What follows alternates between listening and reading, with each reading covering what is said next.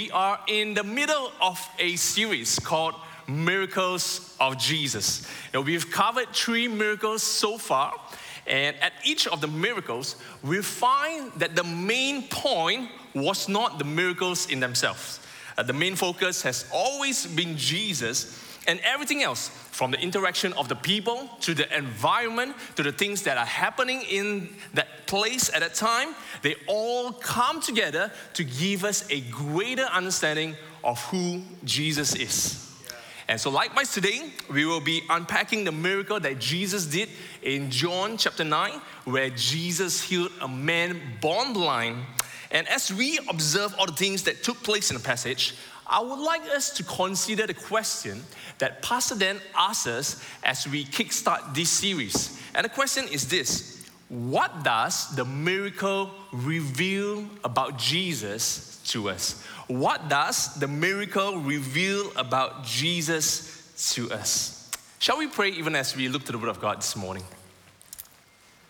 Lord, we thank you for today. We thank you for the moments that we share around your Word.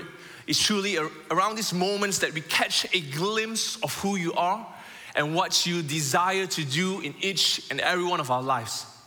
Holy Spirit, we ask that you open our ears to hear, open our eyes to see, give us a heart that perceives and, and, and the faith to believe, Lord. So, Lord, we thank you. We surrender the rest of this morning to you. In Jesus' name we pray. Amen. Now, chapter nine is a very long passage, but and we will be breaking down the passage into three parts. And at each part, we're going to see how it reveals something about Jesus to us. So, if you have Bibles, go with me to John chapter nine. I'm going to read from verse one to verse seven. As he went along, this is referring to Jesus, he saw a man blind from birth. Uh, his disciple asked him, "Rabbi, who sinned, this man or his parents, that he was born blind?" Uh, "neither this man nor his parents sinned," said Jesus, "but this happened so that the works of God might be displayed in him. As long as it is day, we must do the works of him who sent me. Night is coming when no one can work. While I am in the world, I am the light of the world." After saying this, he spit on the ground, made some mud with the saliva, and put it on the man's eyes. "Go," he told him, "wash in a pool of Siloam." Uh, the, this word means sent. So the man went and washed and came home seeing. Firstly, this reveals to us, number one, that Jesus is the light of the world. Jesus is the light of the world. More than the healing of the man born blind, this miracle shows us that Jesus is the light of the world. In verse five, it says this: "While I'm in the world, I am the light of the world." But if you were to read it on its own, it may seem rather strange. It can be a little bit confusing. But if we look back one chapter before, in chapter eight, verse twelve, Jesus says this: "I am the light of the world. Whoever follows me will never walk in darkness, but will have the light of life." What this means is there is no other light than Jesus. If there is going to be a light for the world, it will be Jesus. It is Jesus or darkness. There is no other option. There is no other light besides Jesus. And when that light steps into the room, when that light of who Jesus is enters into the space of our lives, everything that is of darkness will have to go. Every dark shadow will disappear. Now picture with me that we are in a dark room and an empty room. And then suddenly, Pastor Benny walks into the room bringing a very bright burning candle, and immediately the room lights up. And all our attention is now focused on the candle that is burning brightly. The radiance of the light floods every space, and the warmth of the light can be felt as well. And friends, this is what Jesus as the light of the world does. As Jesus enters into the dark spaces of our lives, he brings life into it. He illuminates and brings hope into our hopelessness and into our dire situations. His warmth fills our cold and empty hearts with much joy. He brings clarity to our vision, and he guides our steps. But most of all, he shows us that salvation is found in him and him alone. John chapter one, verse nine to thirteen, it says this: the true light that gives light to everyone was coming into the world. He was in the world, and though the world was made through him, the world did not recognize him. He came to that which was his own, but his own did not receive him. And this is the, the, the, the main point of it. Verse twelve, yet to all who did receive him, to those who believe in his name, he gave the right to become children of God.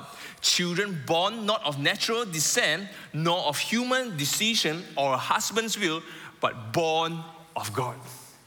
Those who encounter Jesus, those who have received and believe in Jesus, those who believe in the light, come on, we have the right to become children of God. He is the one who brings us out of darkness into his marvelous light. And friends, everything becomes different in the light of Jesus.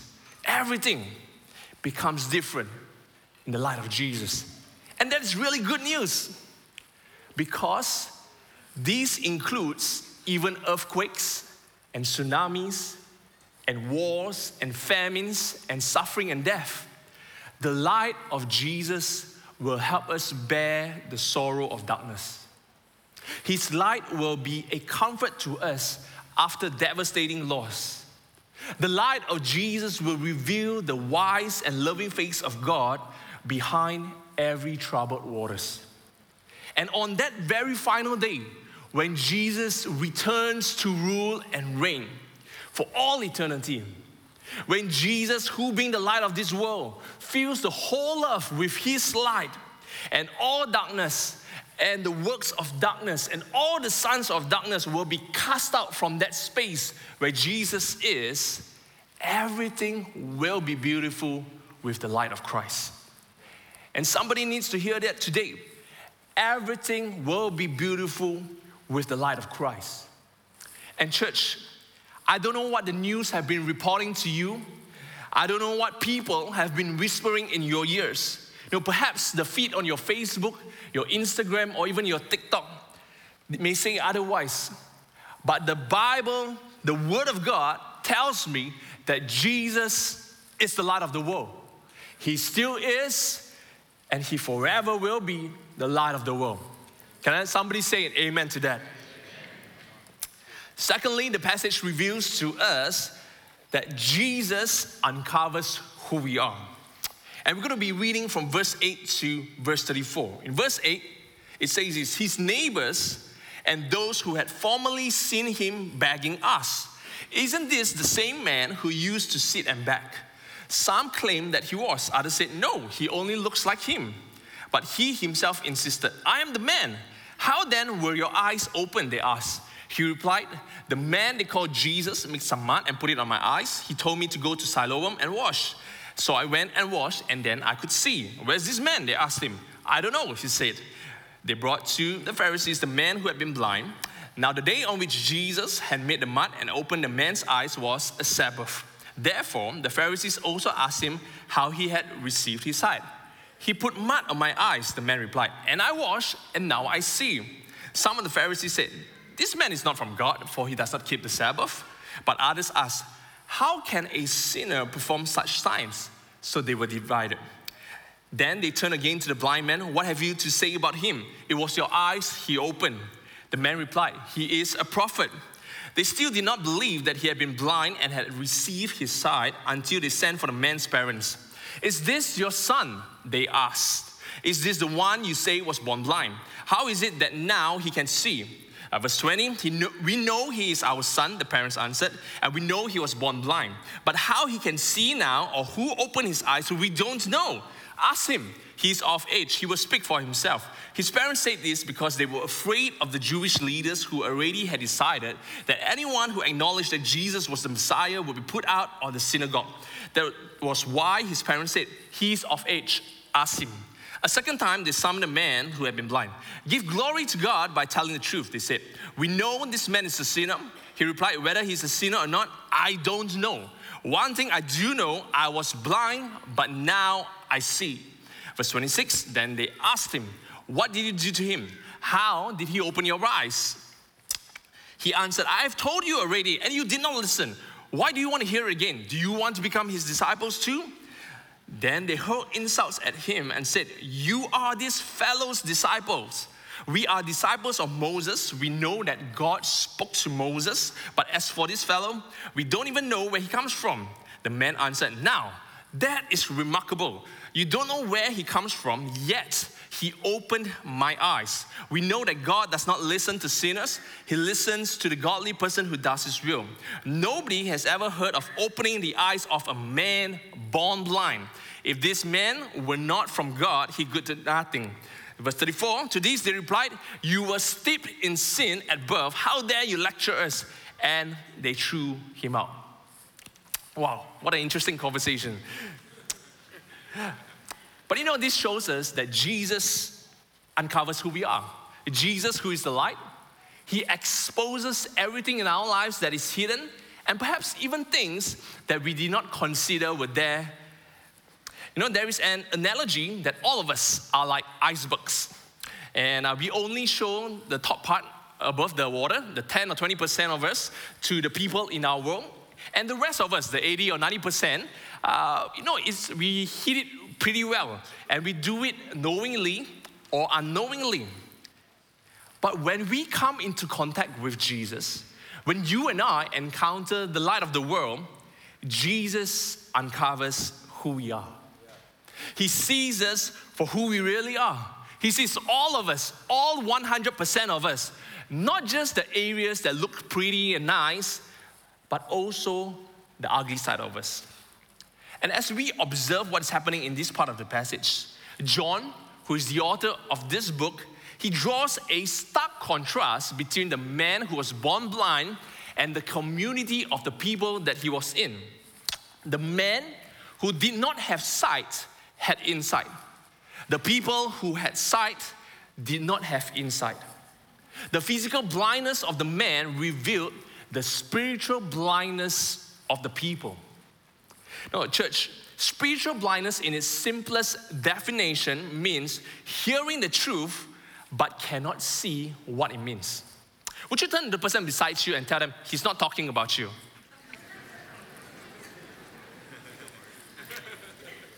Now, in all these interactions with the various groups of people, we find that Jesus was not present, so to speak.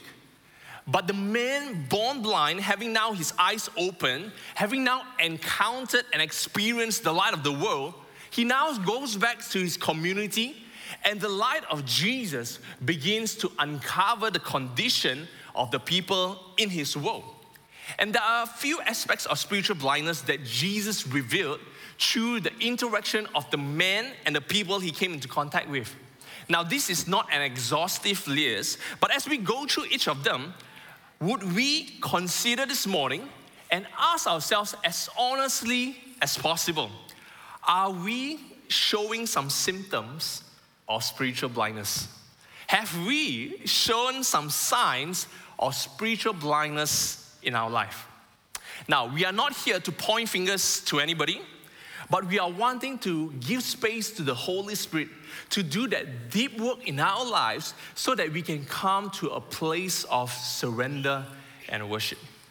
So the first aspect of spiritual blindness which Jesus uncovered was skepticism. And we find the neighbors of the man born blind and those who had seen him begging before, doubting the miracle has taken place. They were skeptical that the man born blind could now see.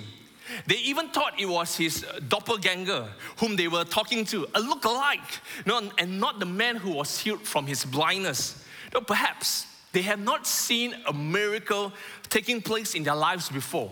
No, perhaps they have seen too much suffering and sickness in this world that it has shaped their perspective to see the world from a certain angle to the point they forget that the creator of the heavens and the earth is the one who does miracles and is still doing today. Yeah. And perhaps for us this morning, do we have questions when we see healings or miracles taking place? Do we doubt the genuineness of the miracle? Do we try to make sense of the miracle with our logical minds? And the reality is, church, is this, church, is that all of us, regardless of who we are, we will have doubts and we will have questions while we are on this side of heaven. For the simple fact, we are living in a fallen world. The reality of the challenges and the sufferings that you and I face and you and I see in this life causes us to have questions. It causes us to have doubts. And we find this to be true in the Bible as well. We see so many individuals having questions, having doubts. Moses, who was a great leader of the nation of Israel, doubted his ability to lead the nation because he could not speak well. David, who was considered a man after God's own heart, had moments of doubt and questioning when he was pursued by King Saul. Jesus' disciples had doubts. Thomas would be the biggest one of the twelve disciples. And there are many others in the Bible who had questions in the midst of their challenges. But one thing was very clear. All of these individuals, they learned to bring their doubts, they learned to bring their questions to God and surrender them to Him even though they don't understand. Yeah. And church, when doubts and questions lead us to a place where we begin to stop putting our trust in God, when we become skeptical to the very extreme end, when we are no longer open to the things and miracles that He is doing in our lives, in front of us. You know, church, that's where the danger lies. We can be like the neighbors of the man who was born blind, because that sort of skepticism will stop us from fully surrendering our lives to God, from fully trusting Him that His ways is higher than our ways, that His thoughts is higher than our thoughts. So number one, the first aspect of spiritual blindness that we see here that Jesus uncovered is skepticism. Number two, another aspect of spiritual blindness we see is through the interaction of the man born blind with the Pharisees. The Pharisees, an influential religious group known to be a stickler to the Torah, as much as they were very zealous in what they believe. Now, we must acknowledge that their zealousness, all right? Uh, they were actually rather misguided in their priorities, and they became very religious to the point that their zealousness became religious legalism. They got upset that Jesus did some work on the Sabbath. Jesus spat in the dirt, put the mud on the man's eyes, and the Pharisees considered that as work. And they were upset that Jesus broke the Sabbath rule of rest. They were more concerned with the Sabbath being broken than rejoicing that the man born blind could now see. And not only that, they believed that physical blindness, especially when one is born with it, it was because the child or the parent sinned, and there was no way out of it. The Pharisees were so focused on the fact that the man born blind was a sinner that they missed the miracle happening in front of them, that he could now see. They could not wrap their minds on the fact that the man who was born blind, a sinner, could see after having encountered Jesus. There's no way in their mind that a sinner could step out from sin. There's no way a sinner could see. The Pharisees, as much as they were zealous to, to the Torah, as much as they wanted to give glory to God, their hearts were not open to what God was doing in front of them. They could not see the truth of who Jesus is, no matter what the man born blind said. And church, this morning, I wonder if any of us here can relate to the Pharisees. Perhaps not to the same extent of how zealous they were sticking to the Torah and the rules and the regulations, or perhaps maybe we are, but I wonder, have we been preoccupied with the activities in the church, even though good as it is?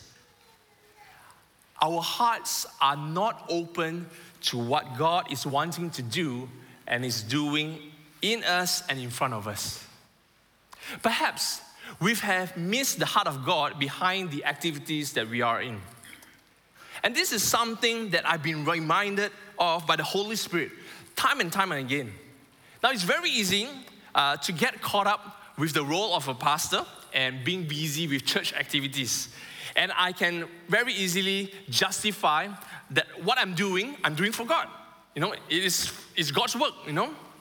But every time I get too preoccupied with the busyness of ministry, the Holy Spirit will come and He will nudge me. Hey, is my doing an overflow of my being with Him? Are my activities for God stemming from a place of abiding in Him? Have I missed God's heart in the busyness of ministry? Being occupied with the activities in the church is not the same as being open to what God is doing and what He is wanting to do in us and through us. Just because a person's activities are rooted in church does not mean their heart is rooted in God. It's easier to be busy for God than to be present with Him and to know His heart. It's easier to stick with what God did in the past than being open to what God is doing today. And the final aspect of spiritual blindness that we find in this passage is FOPO, F O P O. We have heard the term FOMO, fear of missing out. This is FOPO, the fear of people's opinion. And of all the people in the world, we would assume that the parents of the man born blind would be the first to jump up and down, rejoicing that their son, who was born blind, could now see. We would naturally assume that they will be over the hills over this miracle that has taken place. But the passage shows us that his parents were too fearful of the Jewish leaders, of the Pharisees, to acknowledge that Jesus did that miracle. Their fear of people's opinion trapped them from acknowledging what Jesus did. Their fear of people's opinion stopped them from fully embracing the life that Jesus, as the light of the world, brings for you and I. Now, maybe we have responded just like the parents of the man born blind. Maybe we have been fearful of people's opinion that we shy away from acknowledging who Jesus is in our schools, in our workplace, in our neighborhoods. Maybe we are too concerned with what our family members, what our friends might have to say about us. We want to be politically correct.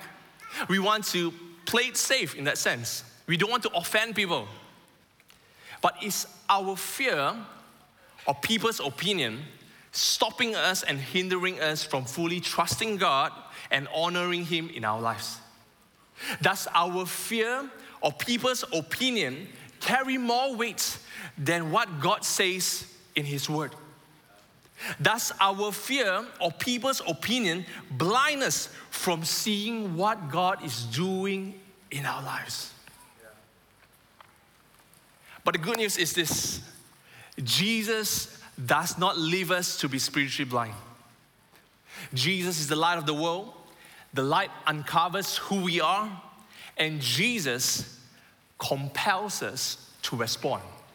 John chapter nine, I'm going to read the remaining segment of the passage, and says this in verse thirty-five to forty-one. Jesus heard that they had thrown him out, and when he found him, he said, "Do you believe in the Son of Man?" "Who is he, sir?" the man asked. "Tell me so that I may believe in him." Jesus said, "You have now seen him. In fact, he is the one speaking to, with you." Then the man said, "Lord, I believe," and he worshiped him. I want to take note of his response. Lord, I believe, and he worshiped him. Verse thirty-nine, Jesus said, "For the judgment I've come into this world so that the blind will see, and those who see will become blind." Some Pharisees who were with him heard him say this and asked, "What? Are we blind too?" Jesus said, "If you were blind, you would not be guilty of sin. But now that you claim you can see, your guilt remains." Jesus, He leads us to respond in a manner that He becomes the light of our lives. Jesus knows that the only answer to our spiritual blindness is Him. How do we overcome skepticism? By bringing them to Jesus, by bringing all our doubts, our questions to Him, and putting our trust in Him. How do we overcome religious legalism? By looking at the way he lived when he was on earth and seeing his heart behind everything that he does. And how do we overcome the fear of people's opinions? When we know the voice of the Good Shepherd, all other voices fail in comparison. The man who did not have sight had insight. Jesus healed the man born blind, and he now saw Jesus for who he is. Jesus, the Messiah. Jesus, the Anointed One. Jesus, the Savior of the world. But the people who had sight did not have insight. The miracle of the man born blind was right in front of them. They saw Jesus, but yet they completely missed seeing Jesus for who he really is. Friends, this morning, even as we come to a close, I pray that we will not miss seeing Jesus for who he really is. I pray that our hearts will not be calloused, hardened with skepticism. It will not be filled with religiosity and fear of what people might think or say of us. I pray that you and I, we will always respond to him in a manner that he leads us to. Especially when you and I, when we have tasted and when we have seen the goodness of God in our lives. I pray that you and I would learn to be like the man born blind and how he responded to Jesus. That he said, Lord, I believe and I worship. Church, this morning, may we see Jesus as the light of the world who comes to bring salvation to our lives. May we see Jesus as the one who comes to bring light into our dark situations. And may we respond to him, believing in him and worshiping him all the days of our lives. And let it be so, church, till we see Jesus face to face. And this morning, can I just invite everyone to rise to your feet?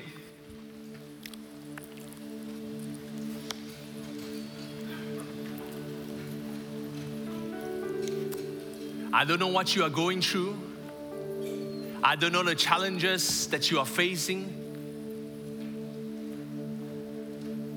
But even as you are hearing the message this morning, you know the Holy Spirit is nudging your heart. He's impressing upon you on some of these areas that we've talked about. And the Holy Spirit wants to do a deep work in us. He wants to bring us to a place where we can come before God and say, Lord, in spite of it all, I believe. In spite of it all, I choose to worship you. And that's what Jesus does for you and I, church. He is the light in the darkness. He is the light who comes to bring wholeness to our lives. So, church, wherever you are, would you just respond to God? Father, we thank you for Jesus. That is through Jesus, we see your heart. It is through Jesus that our lives are forever changed. So Lord, even right now, in the midst of our struggles, in the midst of our challenges, in those areas that where we have been spiritually blind, God, we look to you. Jesus, we put our trust in you once again. Jesus, we offer up our lives to you, Lord. And may you rule and reign in us. And let every day of our lives be worship unto you. We thank you, Lord. In Jesus' name we pray. Amen.